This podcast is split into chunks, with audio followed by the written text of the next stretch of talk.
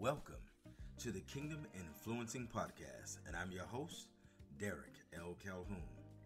KIP, for short, brings you an exclusive look at the nature of humanity as we interface with culture and society in and out of our relationship with God. It explores the unique and contrasting position of having a biblical worldview versus a secular or societal worldview. I will explore these topics using the powerful and dynamic tools of the didactic narrative, teaching a relevant truth through storytelling, biblical exposition, teaching Bible principles, and of course, real talk. My background scans the diversity of over 35 years of work in education, government, law, ministry, business development, and consulting, respectively. Each guest speaker will bring a variety of wisdom and insight to life topics and situations that we encounter on a daily basis. So, all I need you to do now, as listeners, is to sit back and enjoy the podcast. Spread the word about KIP, the Kingdom Influencing Podcast. And I will be your host, Derek L. Calhoun. That's hashtag KIP. Hashtag KIP. Help me to make KIP your favorite Friday podcast. Now, let's get started. Welcome back to the Kingdom Influencing Podcast. I'm your host, Derek L. Calhoun. Thank you, thank you so much, Kingdom Influencing Nation. Thank you, KIP Nation, for all of your support down through the years. We are coming up close to the 100th episode of the Kingdom Influencing Podcast, and I am grateful. I never thought that I would get to this place. I would never forget starting uh, back in 2021 with my first podcast talking about the Punch Bowl, and now being where we are today and growing and growing this podcast uh, in the United States and in the nations. And I'm grateful to God for you and for all of your help as you have shared this podcast with your friends and families and your networks. Uh, you have subscribed to this podcast and you are helping to get the gospel out around the world. And I appreciate you so very, very much. Listen, I also want to thank you again for your purchase of my book, uh, Press into the Power A Journey to Healing and Breakthrough. Uh, many of you have gone online uh, and you purchased it at Barnes and Nobles and uh, CBD, Christian Book Distributors, uh, Amazon, Cokesbury Press. Thank you so very, very much. I pray that you take a minute after you've read the book to go into any one of those platforms and write a review. That would be a tremendous blessing. I need to get 50 reviews, uh, so you can help me with that, and I'm counting on you to help me with that. And again, I appreciate you. Today, I want to talk about something that I have not talked about uh, on this podcast, and really was kind of on my heart today because we live in turbulent times, very difficult times, very um, times. I mean, this is those times uh, that Charles Dickens wrote about the best of times and yet the worst of times. And it's just something that we have to prepare for and something we need to be in sync with. But even as believers, there's never a time where we don't need to be refreshed and reminded, uh, refreshed and reminded of what it is that God has called us to do. Uh, because at some point we want to move from just being uh, agitator in the spirit to a disruptor in the spirit. We want to move from just the call of ministry to the purpose of ministry. But before we get there, there's some basic tenets and premises that we need to rest on, that we need to stand on in order to grow in our ministry development. And I want to talk to people who maybe never had this talk about how do you grow? I mean, what do you do after you get saved? What do you do after you receive Jesus Christ in your life as your Lord and Savior, you joined a church potentially. Um, but what do you do? Well, the first thing that I would suggest that you do from a practical experience is spend some time getting to know God. Now, how do you do that? Of course, there are two ways essentially. One is through prayer. Because as God begins to answer your prayers, as God begins to speak to you through prayer, you will begin to see that He is not some kind of esoteric God uh, way over there somewhere who's not concerned or nor does He care about what's going on in your life, but that He's really endeared to you. And when He says in His Word that He'll never leave you nor forsake you, He is not messing around. That is not just a term in the Bible uh, that we can t- throw around lightly. He is Emmanuel, God with us. He is always with us. And when you receive Jesus Christ into your life as your Lord and Savior, He entered us through the presence and the power of the Holy Spirit, by which we are sealed unto the day of redemption. In other words, we cannot be possessed by any demon from that day forward. Uh, you may be oppressed, but never again possessed uh, because you have been sealed. And that means the day sealed unto the day of redemption literally means sealed unto the return of Christ until you are redeemed by Christ. And, and that is a promise that will never be broken. So um, it is a wonderful, wonderful thing to walk under the grace of Almighty God, knowing that we're sealed into the day of redemption. So prayer is one of the things you begin with, and prayer can be uh, dialogue with God, simple dialogue with God, but your prayer life increases as you learn the scripture. The more you know about scripture, the stronger your prayers will be because you know what to ask God. You see, the scripture contains the will of the Father. And when you ask God anything according to his will, it will be done. So, what we don't want to do is manufacture our prayers based on our personal needs and desires only and never have the opportunity to pray the will of God, the focus of God, the determination of God in the earth, what it is that God wants to see happening amongst His children. So we want to read the Word and we want to learn the Word, but specifically, more specifically, we want to learn what is the will of God. So, prayer and the study of God's word go hand in hand. So, uh, where do I start? Where do I start? Okay, here's here's I get asked that question all the time. I tell people to start in the Gospels. There are four Gospels. Three of them are called Synoptic Gospels. The Synoptic Gospels have reoccurring stories told from different vantage points by different writers but it is the same Jesus and the same basic story, the same basic narrative, uh, told from a different vantage point. Okay, depending on who the audience was that they were trying to speak to. I'm not going to go into details today, but just this is an overview. Then there's the book of John. The book of John tells you who Jesus is. The book of John is one of the Gospels. It is the last gospel, but it is the gospel that I tell people to start with. Start with the book of John so that you have an idea of who Jesus is, why Jesus came, and what Jesus expects of us until uh, uh, we return to Him in heaven. Who Jesus is, uh, why Jesus came, and what Jesus expects of us. And that's a critical, critical, critical, critical book. I would start there. Once I've read that book, I would go back once or twice. I would go back and read Matthew, then I would read Mark, and then I would read Luke. And I would read John one last time. This will help you to dis- establish a strong foundation for prayer and for Christian living. Okay? A Christian watch this, the word, the terminology Christian symbolizes this or means this. A Christian is a follower of Jesus the Christ. Jesus the Christ, okay? Um, if we are following Jesus Christ, there's no way that we can typically follow him if we don't know him. And so, generally speaking, the bulk of his life is contained between the book of Matthew through to the end of the book of John.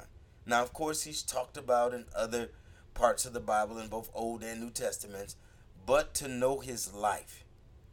Because in all actuality, you're not trying to emulate preachers or ministers or evangelists or prophets or teachers or pastors.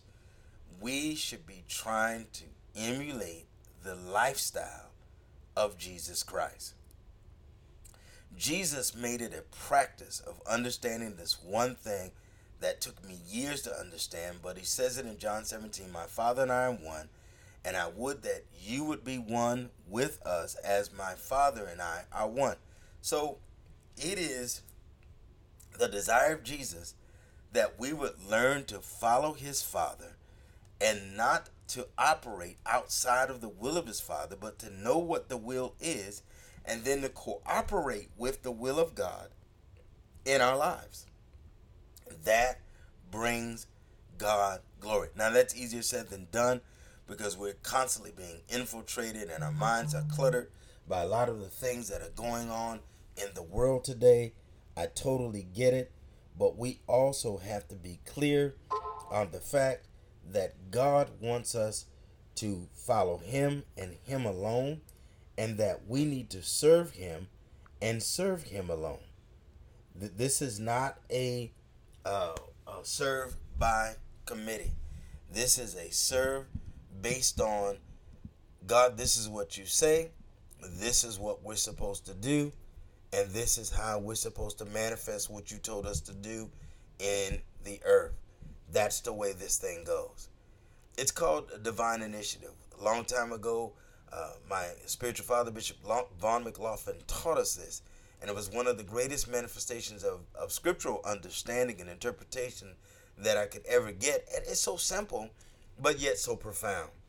When you read the Bible, you will see the greatest uh, uh, people in the Bible based on not just biblical accomplishment, but biblical obedience are the men and women of God who found out what it means to be tuned into the voice of God and to listen to that voice and to walk in obedience to that voice so that everything they did fell under the guise of his divine authority. When your actions fall under the guise of divine authority, it is called a divine initiative. In other words, what you do was initiate, initiated by the voice or the words of God. And not only is it a divine initiative, but then heaven has equity, equity behind everything that God says and everything that God told you to do. So when Abraham got up, he didn't just get up and go to Canaan. He was told by God to get up and go to Canaan, and I will make your name great. Uh, Abraham was told by God to, I mean, uh, I'm sorry, Noah was told by God to build an ark. It wasn't something that he initiated, it was a divine initiative. All of the men and women of God who are truly being used by God were given specific things to do that only they could do. Gideon was raised up by God, he did not raise himself up. Moses was raised up by God, he did not raise himself up. Jesus was raised up by God, he did not raise himself up. Hannah was raised by God. She did not just raise herself up. We have to understand Mary did not just raise herself up and do what she wanted to do, nor that her cousin Elizabeth, and we can go on and on and find hundreds of biblical characters who had an interaction with God, and we can have interactions with God. Just because we're in a modern digital era does not mean that God has lost his voice and or his presence. God is still with us. God still speaks to us. God speaks to us through scripture. God speaks to us through dreams. God can speak to us audibly. God is not limited in his interpretation or ability to communicate with his people. It is our inability to hear God that limits God. So God is here daily desiring to spend time with us, and we ought to take advantage of the fact that He wants to spend time with us. So, again, when you get saved, the first thing you want to do is begin to develop a prayer life. I would again, I would start with reading the gospel, starting with the book of John. Then I would read Matthew. Then I read Mark. Then I read Luke. Then I read up and through the end of the New Testament. You may not understand everything, but take your time. This is not a marathon. You don't have to read the Bible in a year. Take your time, read through the scripture, learn the context, and, and it takes time. You, there are levels of context, and you learn it as you go. The more you read it, the more you learn. And some of it is not based on the scripture changing, it's your growth patterns and your development patterns that help you to understand things better because you've gone through some empirical experiences that open your eyes to the realities of life. All right? After you've read the New Testament, you go back, you start with the Old Testament, you read through the Old Testament. All the while, you're developing a more fortified and fertile prayer life, a prayer life that's consistent with the will of God. The third thing that I would do is make sure that you have a good church home. If you are not under a good pastor, good teaching, sound doctrine, you need to do that. It's one thing, it's great to listen online. It's great to listen to my podcast and other podcasts. It's great to utilize YouTube. It's great to watch the uh, reels on Instagram and, and, and Facebook and so on and so forth. But it's nothing like the move of God that happens when a people, a corporate people, come together under the auspices of the name of Jesus Christ, under the bloodstained banner of our God. And there is a move that can only happen in a corporate setting. There are some things that you will never experience by yourself at home, and then there are a couple of things you will experience by yourself, but but there's some things corporately that we can never experience unless we find a good worship center, a good worship, a place of worship, good church, uh, good fellowship, good teaching, because it's not just that you need the fellowship and you need the teaching, but people need what you have as well. It is an iron sharpening, iron reaping and sowing uh, type of experience, and we just need to follow suit. Uh, we should not just separate ourselves from the church, spe- specifically, excuse me, specifically as we see the last days approaching, make sure that we are getting into the church and making sure we are part of it. Now, when you go to church, let me give you some things to look for. One, do not look for perfection. There's no such thing as a perfect church. There's no such thing as a perfect pastor. There's no such thing as a perfect people.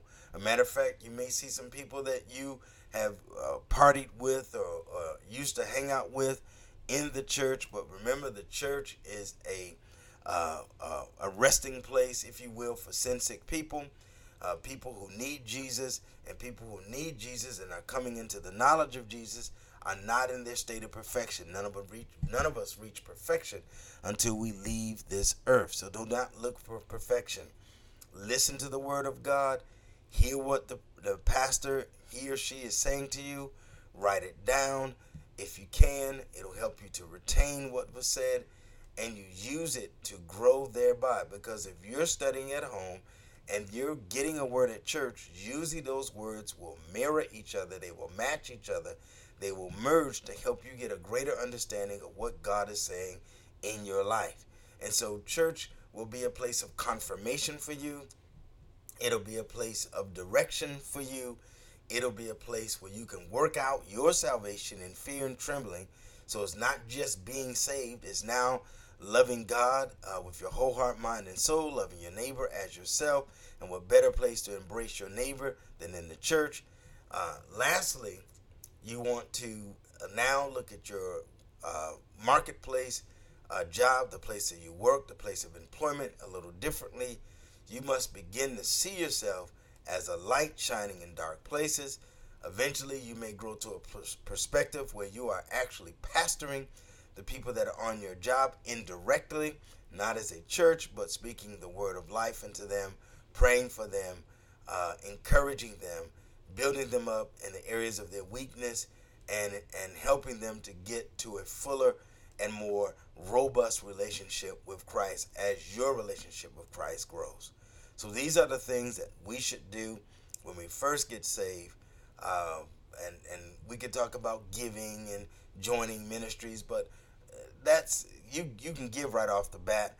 But joining ministries, you ought to wait a little bit, grow a little bit, and then make sure that you're seeking the face of God. God, what ministry do you want me to be a part of? Okay, no ministry or this ministry or these two ministries, and then you go forth to do what God has called you to do. Again, do not perf- expect perfection. So if something happens out of the what you would call order of Christendom, do not leave the church, quit the church. If something, if the pastor falls, uh, these things happen. We must stay unless God tells us to go.